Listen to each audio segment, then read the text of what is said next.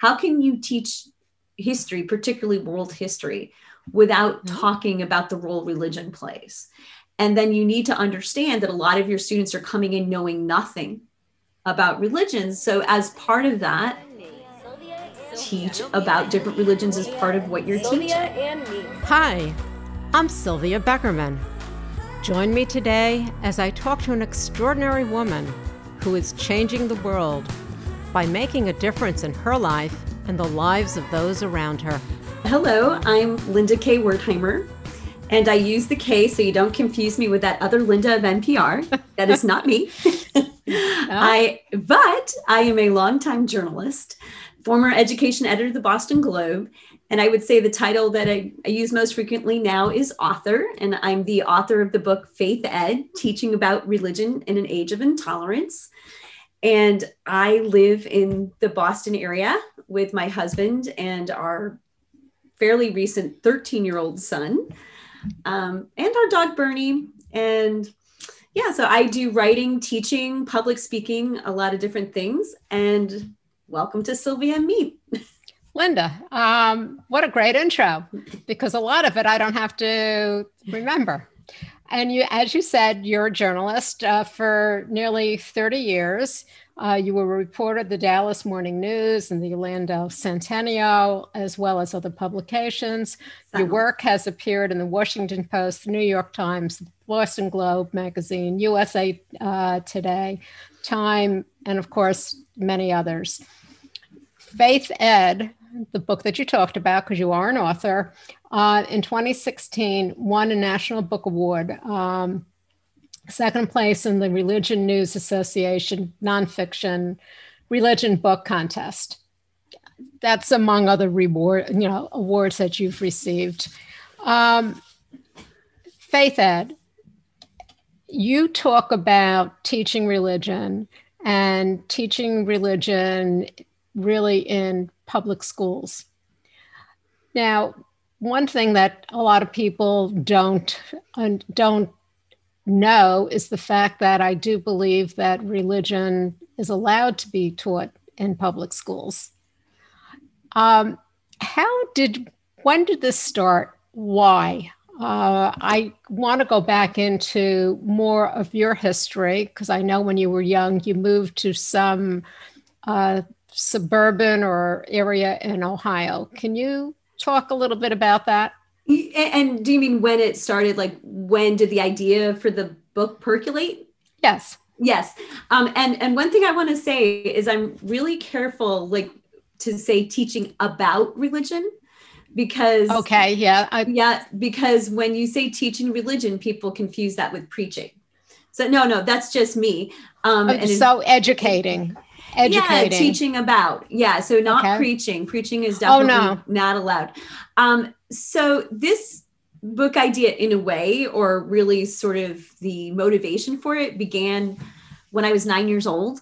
Uh, and my family we had lived in western new york state in a little town called horseheads but it was near corning new york and elmira new york and there were jewish temples there. And because of corning being sort of this international company, there were people from all around the world there. So there was a little more understanding that, yeah, there are people of other faiths who exist. Then we moved to not a suburb, but it was actually a, a fairly tiny town called Findlay, Ohio, which is like when I say people like, well, where the heck is that? And so it's, it's the biggest city nearby is Toledo, Ohio, okay. and Lima, Ohio. So it's it's it's in rural Ohio, in Northwest Ohio, and we lived outside the town line when it came to schools. So we went to Van Buren, Ohio schools, which is even smaller than the Findlay school system. And just like under a thousand students in K to 12. And to give you a sense of the school system for a second, just to kind of set the stage, at the time when I went, and it's changed a little bit, there was a K to three building, and then there was another building where grades four to 12 went, and it was all on the same plot of land. They still just have two schools on the same plot of land.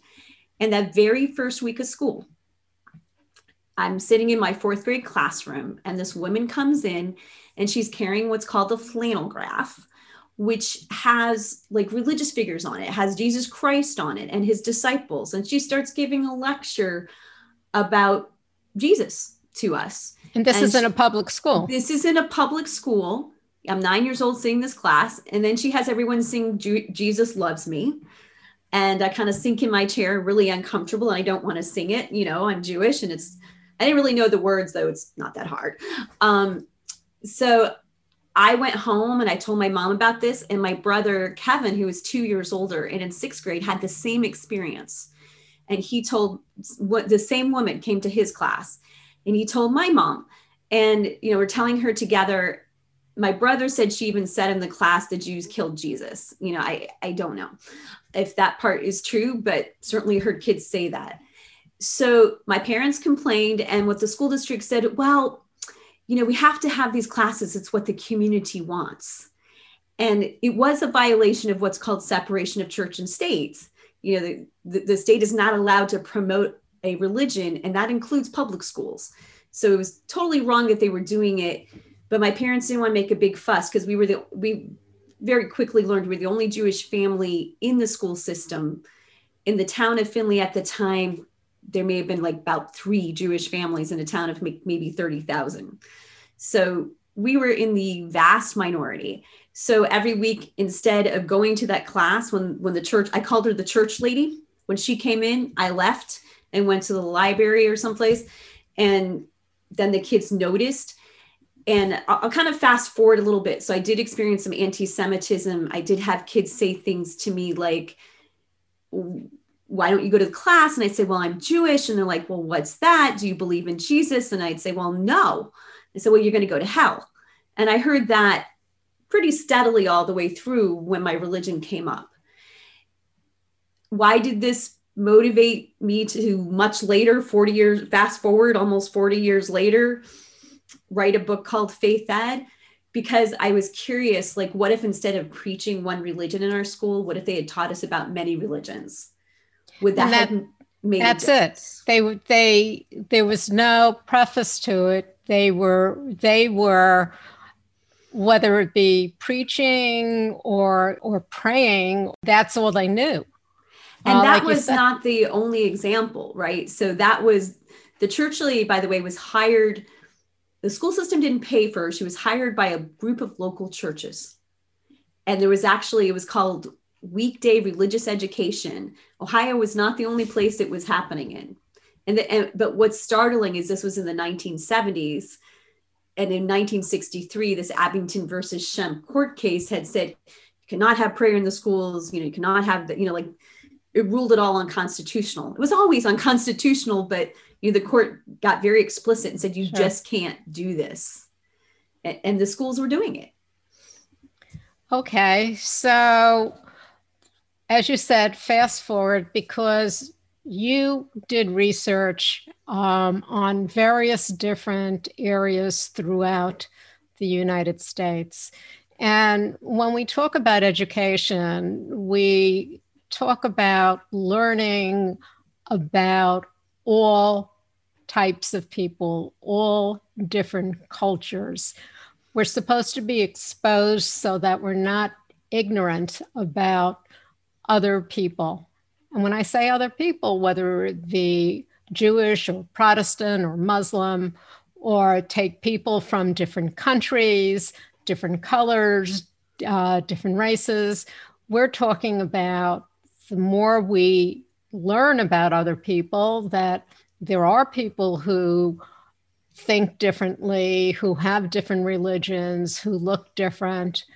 They're not bad people they are just different in different ways. And so tell me what you actually found out and why um, we'll go into what you found out and then sure. i'd like to go into a little bit more of that yeah sure and, and let me just say a couple things because i think when you started you said something very true that a lot of people don't understand that it's actually legal to teach about religion in the public schools today right? You know, what you often hear is that God was kicked out of the schools. So God was not kicked out of the schools. What was kicked out of the schools was illegal preaching, very different. Um, but teachers have always been able to teach about religion as a part of world history, as a part of geography, and as a part of literature. And what I did in my investigation was what I was trying to find out is what are teachers doing today, right? How well prepared are they? And so a couple of different things, you know, like so I I went to various places where I'd heard about controversies, but also went to a place where there wasn't one. And my book does start, I'll skip the prologue. I'll just the book starts in Lumberton, Texas, which is in southeast Texas, almost on the border of Louisiana and there was a geography teacher there. She had been teaching ninth grade geography for like 15 years, same way. And if you ask any kid who takes geography, normally when the teacher's teaching about like the Middle East, it would be incumbent to the teacher not to mention that there's you know several religions represented in the Middle East. They would talk about Judaism, Islam, and Christianity and the roles they play in different countries in the Middle East you know how could you talk about israel and not talk about the fact that there's a church of the holy sepulchre there and and the mosque you know temple mount and the wall the western wall you know so in this class what she was doing she was including some basic lessons about the different religions that the countries they were learning about had but then she had this class exercise she would bring in clothes from different countries for kids to try on. She did this for like 15 years. There'd never been a controversy until I think it was the fall of 2013. And she brought in a whole bunch of different clothing from Muslim majority countries, including a burqa, including like a hijab. And it was the burqa that became sort of the focal point of controversy. One of the kids took a picture of five of the kids and all these different all this different clothing, post posted it on Facebook, and then a parent got a hold of it, and somehow it went viral. And this made Fox News, of course, um, and all kinds of, oh, to be fair, all kinds of news uh, papers. And the teacher was accused of indoctrinating the children in Islam. And all she was doing was trying to expose them to a variety of different religions. right cultures. But there's a sub, but there's a there's a nuance that I get at in my book, and that is that she was so right, right, just so right to teach about the world's religions as part of geography because she was giving a more fuller picture.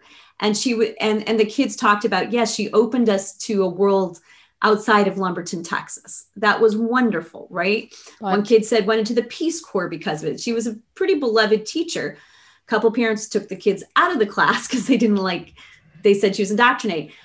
The problem became, and, and this wasn't even discussed in the controversy, just the idea of trying on clothing that has religious connotation. Yes. And what effect might that have?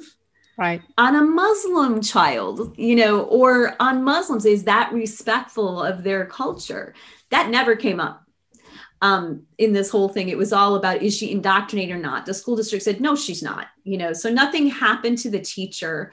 She did retire early because she got so upset about all the vitriol that happened, even though she had support from a lot of people within the school district, but not everyone. And so she she had enough. She had taught for 39 years in all, so she wasn't a young teacher.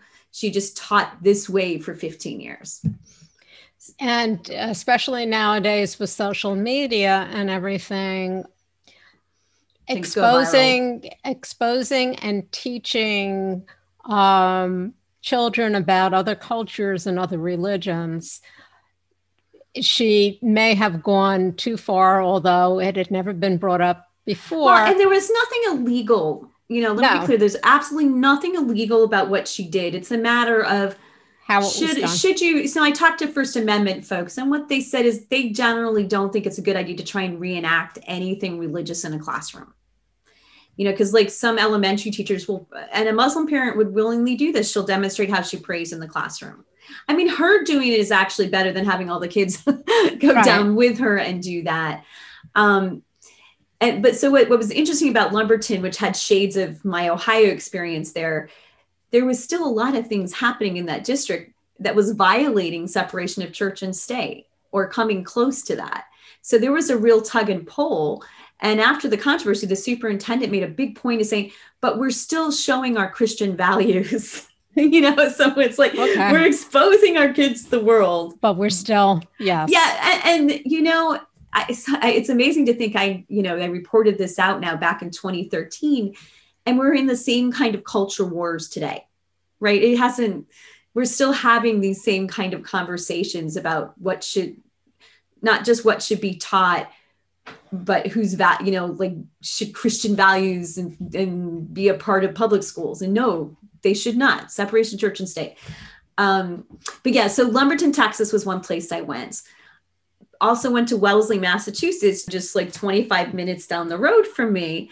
They all, so part of the reason for picking different places was to show that this can be a controversy anywhere. You know, in some ways, Lumberton, Texas would be expected, right? Because a very conservative small town. Well, Wellesley is a very liberal, fairly progressive place, not extremely diverse, but much more diverse than Lumberton, Texas, which was probably 99% white and Christian and had like one Muslim student in the school.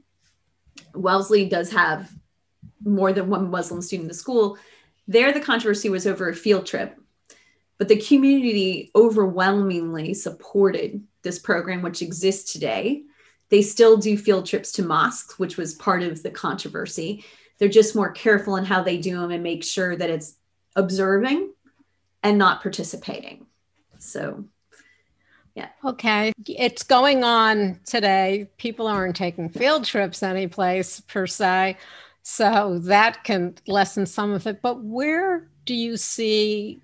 Oh, there are going? people taking, well, they will take field trips once the pandemic's over. Yes. Yeah. So yeah. we have just a little bit of a breather. Yeah. Um, where do you see this going? Um, how do we expose children to to educate them that there are people who, as we talked about, believe in different things, are culturally different, religiously different, look different. So I, I think you have to look at it in terms of where does it fit in the education that schools are already required to do, right?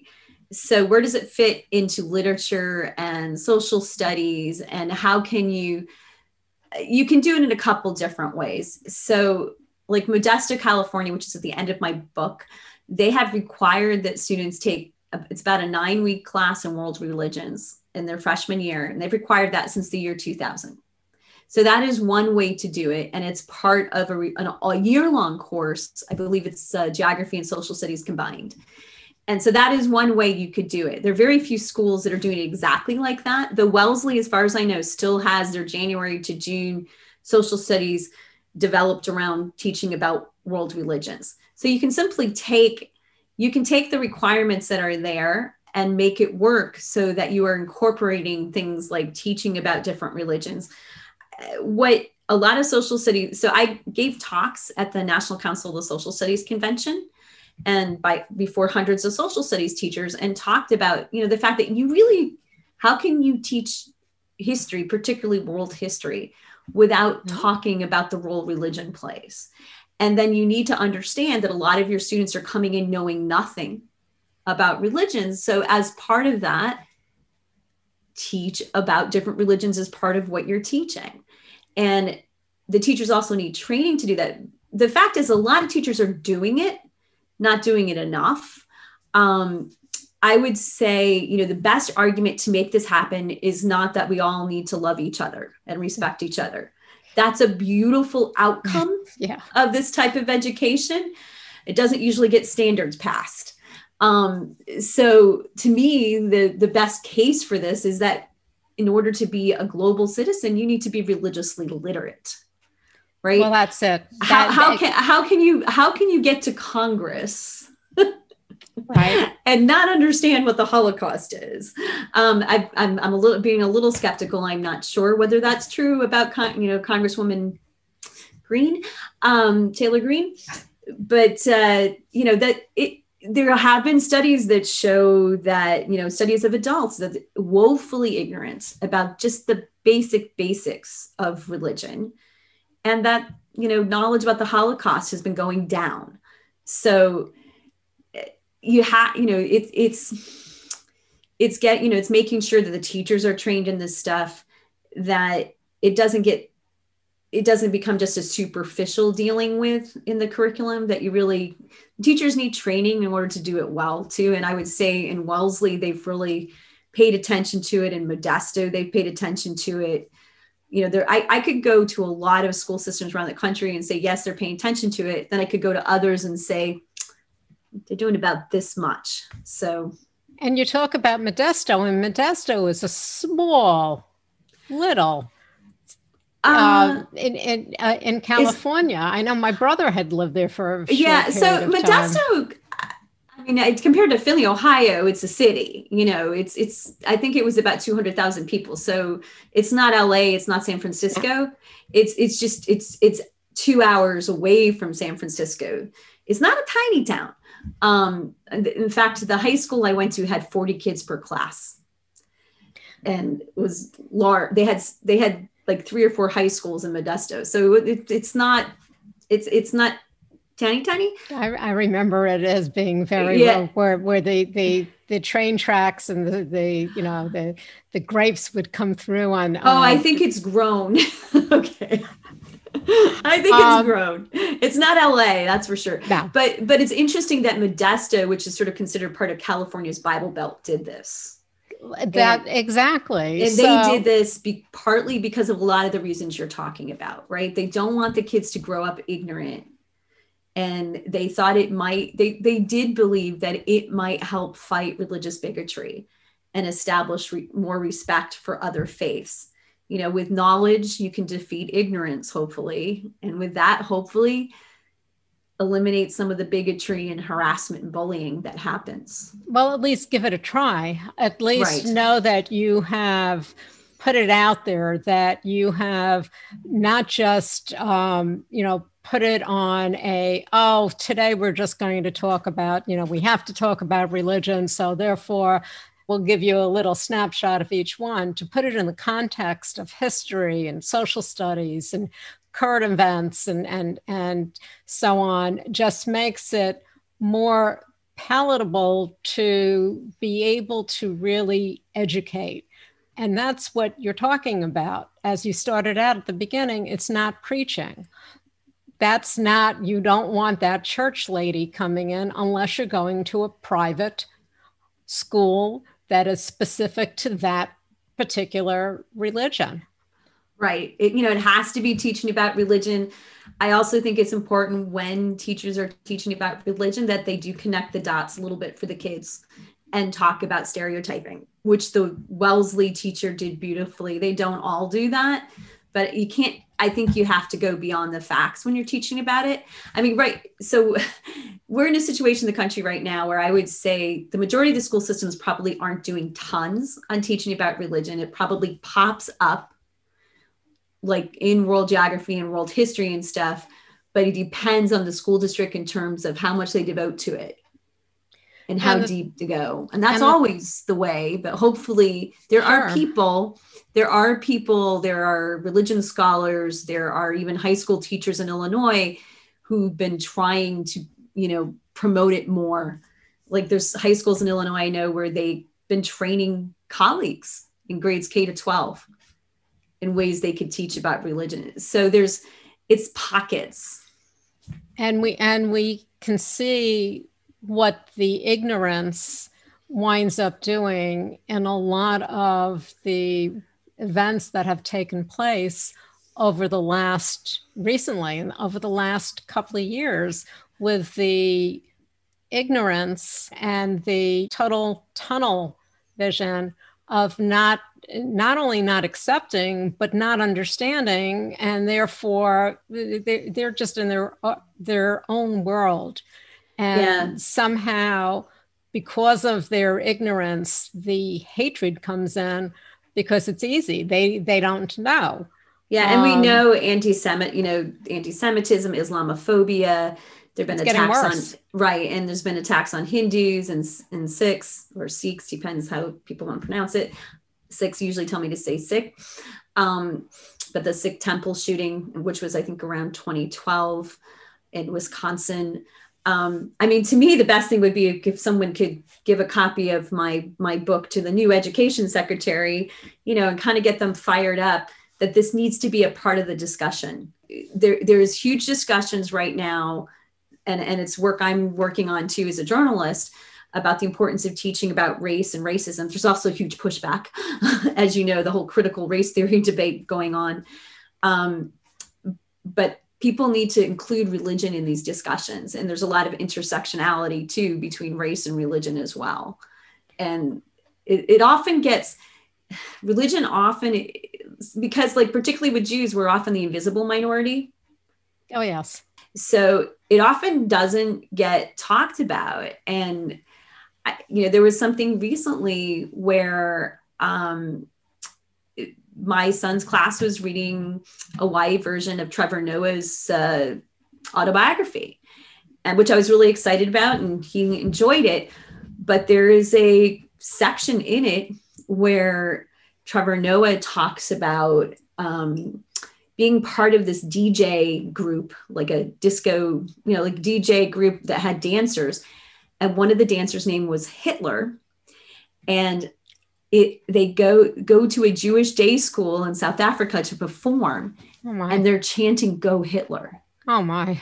And yeah, but they didn't. But there's a great lesson here, right? Because they didn't understand. That's that's the whole thing. So, so Trevor Noah's group didn't really understand the power that word. Someone, uh, the South African black parent had named their child Adolf Hitler, you know, had named their child Hitler. And, and some children were named Mussolini, and they didn't really understand the power of that word to hurt someone in the Jewish community and why.